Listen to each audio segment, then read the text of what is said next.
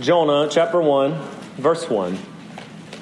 Now the word of the Lord came to Jonah, the son of Amittai, saying, Arise, go to Nineveh, that great city, and call out against it, for their evil has come up before me.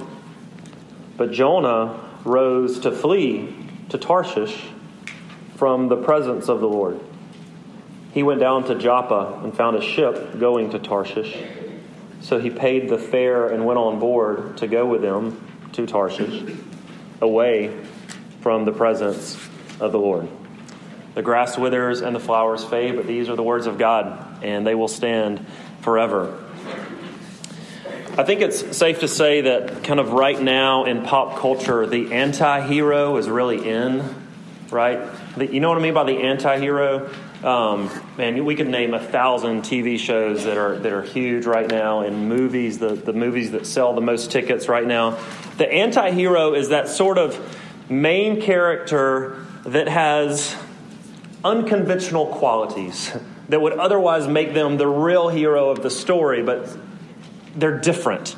Uh, they're not like the, the strong moral record, great upstanding hero of the story. They're, they have different qualities.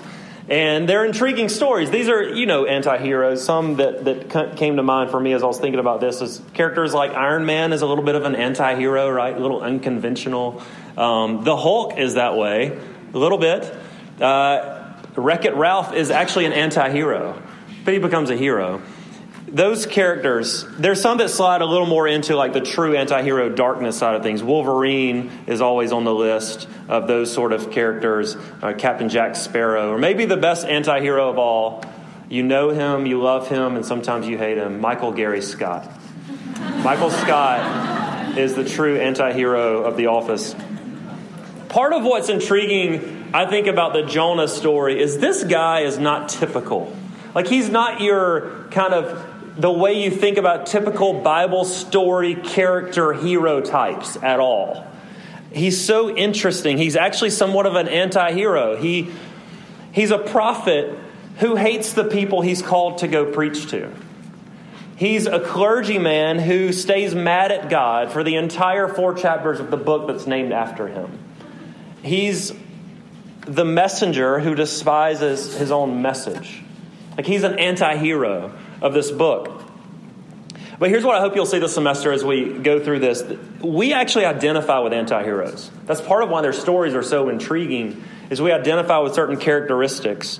We'd like to think of ourselves as supermen and, and Wonder Women, but if we're honest, we're a lot more like Loki than we are Thor. Like we just are, if we're honest with ourselves a little bit. We're a lot more like Jonah than we might be comfortable admitting.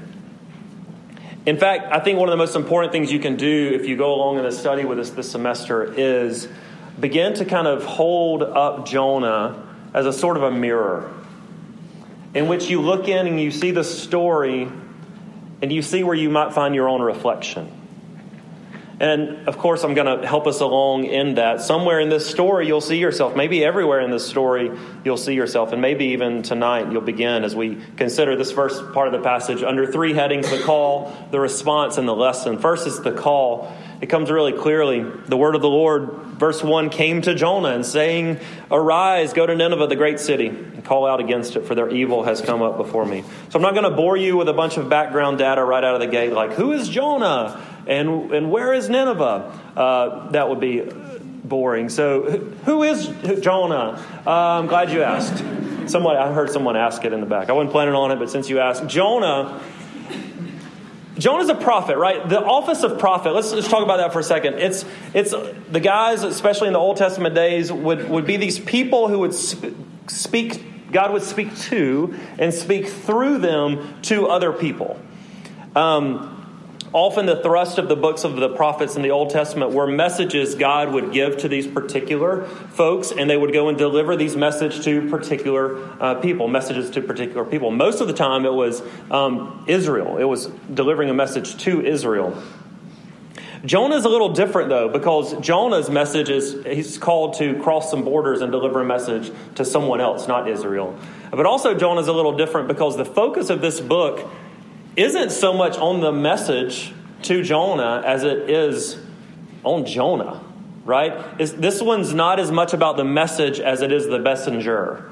Uh, it's not as much about um, God's words through him as much as it is God's words to him. And we'll see that as we go along. Jonah uh, is a real guy. This isn't some fable. Jonah was a contemporary to other prophets like Isaiah um, and Hosea. He lived during the time of King Jeroboam II's reign who wasn't a particularly good king. And here's why this is important because unfortunately for Jonah, he comes up in another place in Scripture. This is in 2 Kings 14 that Jonah was not critical of Jeroboam's kind of reforms for Israel to expand their territories at a time that God did not say, expand your territories. And Jonah, unlike a lot of the other prophets of the day who pushed against Jeroboam's reforms, Jonah does not. He's sort of a yes man to Jeroboam, even when he was doing something that wasn't honoring to God. That's a little bit of a hint into the character of Jonah as we go along. He's a little bit misdirected in his passion. We'll see more of that, especially next week. But Jonah was a prophet that God chose to speak to and through. And specifically, he's going to speak to Nineveh. What was that? Where's Nineveh? Okay, let me tell you about Nineveh. Since you asked, Nineveh was the capital of the Assyrian Empire. Here's why this matters the Assyrian Empire, the evil Assyrian Empire. Nineveh was the capital. God's people, Israel's enemy, the evil Assyrian Empire. It stood, Nineveh stood on the east bank of the Tigris River, 500 miles northeast of Israel. And the word great here in God's description, when he says, Go to Nineveh, that great city, it's not great like good. It's not like the way you use sick. God's not like saying, go to Nineveh, it's sick. That was funny when I wrote it. Uh, but instead, it's great. Like it's big, right? He's, he's getting a point across that Nineveh is not great like good, it's great like it is a huge and it's an important city to God, as we'll continue to see. Let me give you some examples about uh, Nineveh and uh, the Assyrians' evil nature that comes out. This comes from several commentaries. This is a little gross and, and brutal. I'm going to give you some descriptions. After the Assyrians would capture enemies, they were known to, to uh, cut off their legs and one arm, and they would leave the other arm to shake the hand of the enemy as he was dying. That's one example. Second example often the Assyrians would decapitate their victims, give their heads to family members to hold on poles and parade them through town. They would force them to do this. A third example is that they would often hang the, the skin of their victims on walls like artwork across their cities. Like, that's the people that God is saying, hey, Jonah, go to them. I have something I want you to tell them. We would all be hesitant. And Jonah is hesitant. He's more than hesitant. How did he respond? says Jonah rose to flee to Tarshish, away from the presence of the Lord. He went down to Joppa, found a ship going to Tarshish. He paid the fare, went down into it to go with them to Tarshish, away from the presence of the Lord. So these words are important. God says, Jonah, arise and go to Nineveh. The words then say, Jonah arose and fled to Tarshish. Now, this would be, for the sake of illustration, let's just say that I'm a dad of two young girls, hypothetical. And we're getting these two young girls ready for school in the mornings. Just, just pretend this would be a scenario. And, and, uh, and I say, as a dad, to these two young girls, children, arise and get your backpacks on. And let's just say, for the sake of illustration, the six year old arises and goes upstairs to, quote, look for something. And then the eight year old looks at me and I say, Arise and get your backpack on. And she arises and goes to the bathroom again. They would be in, in, a hypothetical situation doing the exact opposite of what I'm asking them to do. We're trying to move toward the minivan parked in the garage. They are moving directly away from the minivan parked in the garage. Got it? Jonah, Arise, go to Nineveh. I've got a map for us because I think this helps really show what we're working with. I stole this from somebody else. I didn't make this. Here we are. Jonah. Arise and go to Nineveh. You see the direction. This is east. Jonah arose and he went to Tarshish.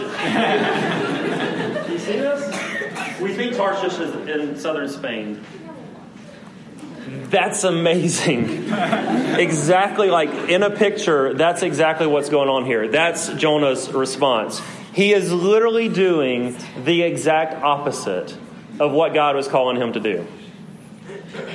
Our anti hero, right? He is arising and he's fleeing. So it begs the question Jonah, why are you running? It's an important question, right? We need to dig into that question as we go along this semester, and we will start to tonight. Why are you running? Why are you going the other way? I'm not going to fully answer it tonight, but let me tell you two reasons why I think and pretty well know that he's not running.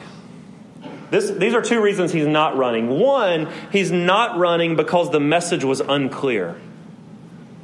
Right? God is crystal clear to Jonah what he's calling him to do. Now, we don't know how that message came. It doesn't tell us in this particular passage. This could be an audible voice of God. He did that at times for prophets.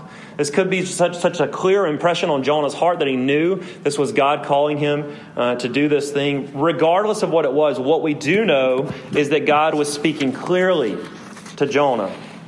He heard from God, and he did not listen. The second reason I know that he's not running, he's not running because he feared the Assyrians or he feared he might die. I know that's why you or I might not go to Assyria in the ways that I just described for us. They're scary. But I don't think that's the case for Jonah because Jonah doesn't seem to fear death at all. If you're familiar with this story, what's about to happen very soon is he's the one who has the idea to throw me into the water. He's not scared of death. In fact, he may want to die. In chapter 4, he says to God, I think twice, just let me die now. It's interesting. So I don't think Jonah's running because he's scared. There's something deeper going on here. And I chose the word deeper for the name of our series. I'm calling this Deeper Grace on purpose. It's interesting that the word down, D O W N, is used so many times throughout these four chapters. It's used three times in verse 3, the word down. Be on the lookout for that word. The reason I think that's important is because there's something deep down inside Jonah that has to be dealt with. Deep down in all of us, actually, that needs to be dealt with. That has to be exposed in order to be healed. Again, Jonah serving as a mirror for our own hearts. And that can be scary. We don't want to know what's going on deeper down in our own hearts. We certainly don't want others to know what's going on in our real deeper down areas of our lives. Um, in fact, we work really hard, really hard to build an outer shell self that we don't want people to see through. And we do this in a thousand different ways, right? We do this in the words that we use, in the quick conversations. Um, how are you doing? Fine, good. How are you? Busy. Me too. Yeah, I'm studying. Great. No, not much sleep. Me too. Yeah, and that's and that's where we kind of stay. Or we do it through social media, we kind of build this image, or we do it through whatever. But we, we have a false self that we want people to know us by. And when people start to move past that outer self, we get really anxious, right? Um, think about it. Why do you get nervous when people start asking you real questions? Like when they don't ask you just about the game, class, weather, and they ask that, that next question that actually is hard to answer, you get a little nervous, right? Why is that? We don't want to go deep down. Why is it that you don't want to talk about how scared you are of your schedule this semester and that you might need to let some things go? That's a hard conversation, right? Why is it that you want you don't want to talk about the things that are actually going on at home? Why is it that you don't want to admit that scary thought that's been in the back of your mind that the thing that you keep struggling with may not just be a thing you're struggling with, but it may actually be called an addiction? You may need some real help. We, we don't want people to know that version of me, right? So we kind of keep playing the outer shell game. The fear of being known is so often what, what keeps us from real friendships. It's what keeps us from deeper friendships. And, and I would even say it's what keeps some of you from dating with any sort of seriousness, with any sort of idea of some maybe a commitment beyond let's go on a few dates and have fun and, and whatever. Here's why I bring that up is I came across this great quote from Donald Miller's old book, Blue Like Jazz. This is a book I read years ago when I was in college. But I came across this quote last week where he said, he said, I had, I've had 50 people tell me that I fear intimacy. And it's true. I fear what people will think of me, and that's the reason I don't date very often. People really like me a lot when they only know me a little.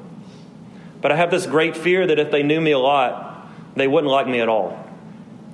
That's the number one thing that scares me about having a wife because she would have to know me pretty well in order to marry me. And I think if she got to know me pretty well, she wouldn't like me anymore. Can you relate to that feeling? Not just about marriage, but about friendship. We could quote the Avett Brothers here too. They've got a great song, Paranoia and B major, where they say, I've got secrets from you. You've got secrets from me because I'm so worried about because you're so worried about what I'm going to think, baby, I'm worried too. I, just think we live in that tension of, I want you to know this version of me. I don't want anyone to get past that. I'm so worried about what you're going to think about me, so I will keep who I really am a secret. I'll show you kind of the, the good parts, but if you get too close, I will, catch this, start to run the other way. There's a deep fear of being found out, of being exposed. Do you want to know why I think Jonah's running? Part of why he's running is because God knows him too well. And it scares him. And Jonah is running, not from Nineveh, but from God himself. It says it twice in our passage. Where's he running from? Away from the presence of the Lord. That's what he wants. He can't run away from the presence of the Lord. We know that but that's what he wants. So, what's the lesson for us? I want you to begin seeing yourself in Jonah. Are there places that are coming to mind already that you don't want to go to? Even people you don't want to go to. The text kind of begs the question who are some of those folks, those Assyrians, that you will never associate yourself with? Are there enemies that you've been avoiding? Or maybe it's not enemies, there's just groups of people. There's groups of people even on this campus. There may be individuals even in this room that you would say, I can never talk to them. Or that they simply annoy you and you run the other way when they're around. Like there may be ways that, that God perhaps is already bringing folks to mind or types of people that you tend to run from. I heard a, another pastor share a story about um, when he and his wife went on their honeymoon to San Francisco years ago. Uh, they were staying in this super nice hotel that they could not afford. Someone else put them up in that hotel, which is how ministry works. And um, they were in this super nice hotel. They went to the concierge desk and they were like, hey, we, we want to know some places that you would recommend that we go see in the city, in the Bay Area while we're here. And then he said the first thing the concierge did is she, she put this printed map out on the table and she took a big red marker and she drew three X's on this map in particular areas and then circled them all. And she said, These are three places that you want to avoid. Those kind of places in town that tourists shouldn't wander off to, those potentially dangerous places in town. I think it brings up a really interesting picture. What are the big red X's in your life? The places where you've just gotten, a, you've picked out a permanent marker and you've just written an X and you've circled and you said, I will not go to them. Or can I make it a bit harder for us? Because it's not just people and places, it's also the, the places in our own hearts that we don't want to go. What are some of the stories in your life? The experiences, the doubts, the relationships that you have written a big red X across and you say, no matter what, I am not going there. Can I tell you, God maybe wants to go there this semester with you? Down to the deeper places, because it's in the deeper places that you begin to experience deeper grace. Jonah can serve as a mirror for us, and we don't always like what we see in the mirror, but we need to look and prayerfully even consider this semester what God might have us see. But Jonah isn't just a mirror to see ourselves, Jonah serves as a window through which we see a much better prophet who is to come. It's so interesting. Did you know that Jonah is the only prophet that Jesus compares himself to? It's interesting. Jesus compares himself to Jonah. This comes in Matthew 12, which we'll go to later in the semester. But part of the reason I said up front is I believe Jonah to be a real historical figure is because Jesus spoke and taught about Jonah as if he was a real historical figure. And he pointed to him in his teachings, and he says Jonah's whole point, the point of his existence, was to point to a greater prophet that was to come. He even said Jonah is a sign of things to come because something greater than Jonah is here. We can identify with the anti hero. We are a lot more like him than we want to admit. But, but as you identify potentially with the anti hero of the story at times, I hope that it will create a longing inside of you to find the real hero. Because where Jonah hears the call from God to arise and go to Nineveh, and he literally runs the other way, the real hero, Jesus Christ, hears a similar call from God to rise from his own throne in heaven and to go to earth, to enter the land of his enemies, and to give them a message of hope. And he doesn't flee, he doesn't run the other way. He runs right into the heart of the land of his enemies to preach to them, to love them, and even to die for them. To preach to you, to love you, and to even die for you. On the night that Jesus was arrested, we're told that just before he was arrested, he was in the garden and he was praying. And there was a, some tremendous anguish in his prayer because he understood the call from God and he understood the cost. And in that prayer, Jesus said, Father, if you're willing, take this cup from me. Yet, not my will, but yours be done, because there's something greater than Jonah here, grace greater than Jonah for you. So here's the thing whether you want to admit it or not, or whether I want to admit it or not, in some ways in our lives, we are we're all on the run from God. Some of you are hearing the call to follow Jesus and to listen to his calling for you as a Christian in this world, a Christian even on this campus. And whether we want to admit it or not, some of his messages are actually very clear. We're just not listening. His call to you as a Christian on this campus to pursue a life that's honoring to Him in all sorts of ways, all sorts of implications. God is giving you a clear call as a Christian in this world to not sleep around, to not engage in sexual relationship with your boyfriend or girlfriend. God's very clear about that. That's not up for question. Are you listening? To not cheat, to not gossip, to not think of yourself as better than somebody else. God's very clear about these things for us. Are we listening? His call is clear at times. And sometimes we're still running the other way. And for some of you, you're running from God's clear call to serve Him even now.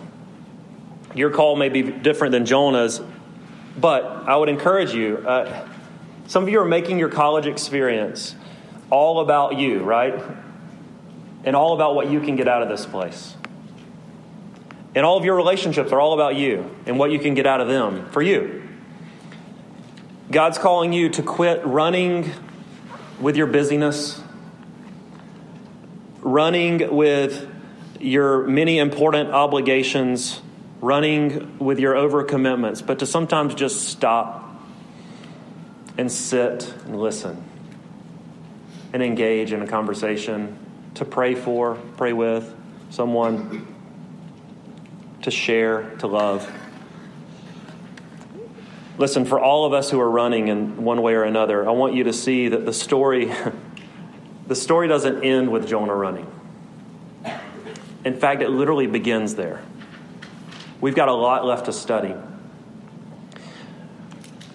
Because this story is not about Jonah and his running. This story is about a God who's running after him and who's running after you. And that's good news for us because the deeper we go into understanding the reasons we run, the deeper His grace will be for us in those very places. I want to close with this image from an old classic children's book called The Runaway Bunny. Y'all know this this story. It's uh, it's a little disturbing, if I'm honest.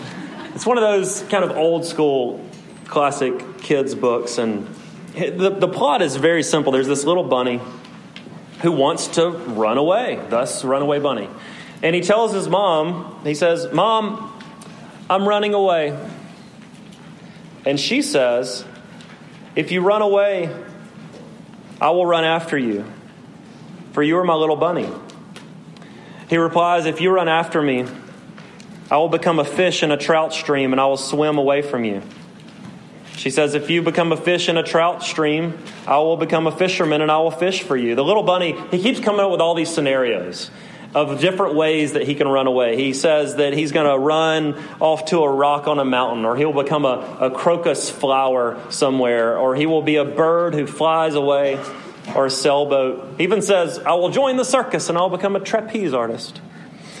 And the mom is relentless. She just keeps coming up with ways that she'll find him. She says she'll become a mountain climber and she'll climb up to wherever he is. She'll become a gardener who will search out all the flowers until she finds him. She will be a tree for him to land in when he wants rest, or the wind to blow the boat where she wants him to go, or a tightrope walker who walks across the rope to find him high on his trapeze. No matter where the little bunny goes, his mother pursues him. There's nowhere that she can go that his mother won't find him. That's the simple point. And the story ends with a little bunny saying, Well, I might just as well stay where I am and be your little bunny. And the author adds, and so he did. Someone pursuing us, no matter where we run. It's a love I think that we all long for very deeply. It's a love that we're looking for in so many of our relationships. It's a love we find on display in the gospel of Jesus Christ. We have said to God, I'm running away from you. I'm going to act like I'm God and you're not. I'm going to come up with my own rules for my life because this is my time. I know what's best for me. And I'm going to do it my way. And he says, If you run away, I will run after you. And I will become a man. And I will die the death that you deserve to bring you back to me. And the author adds, and so he did. The real hero has come, and he's come for you to save you from your running. You can give, he can give you everything that you're running for. In fact, he died so that you can now rest. Will you listen to his voice calling to you even this semester? That's your invitation tonight, even your call tonight to listen as He's calling you. Would you pray with me?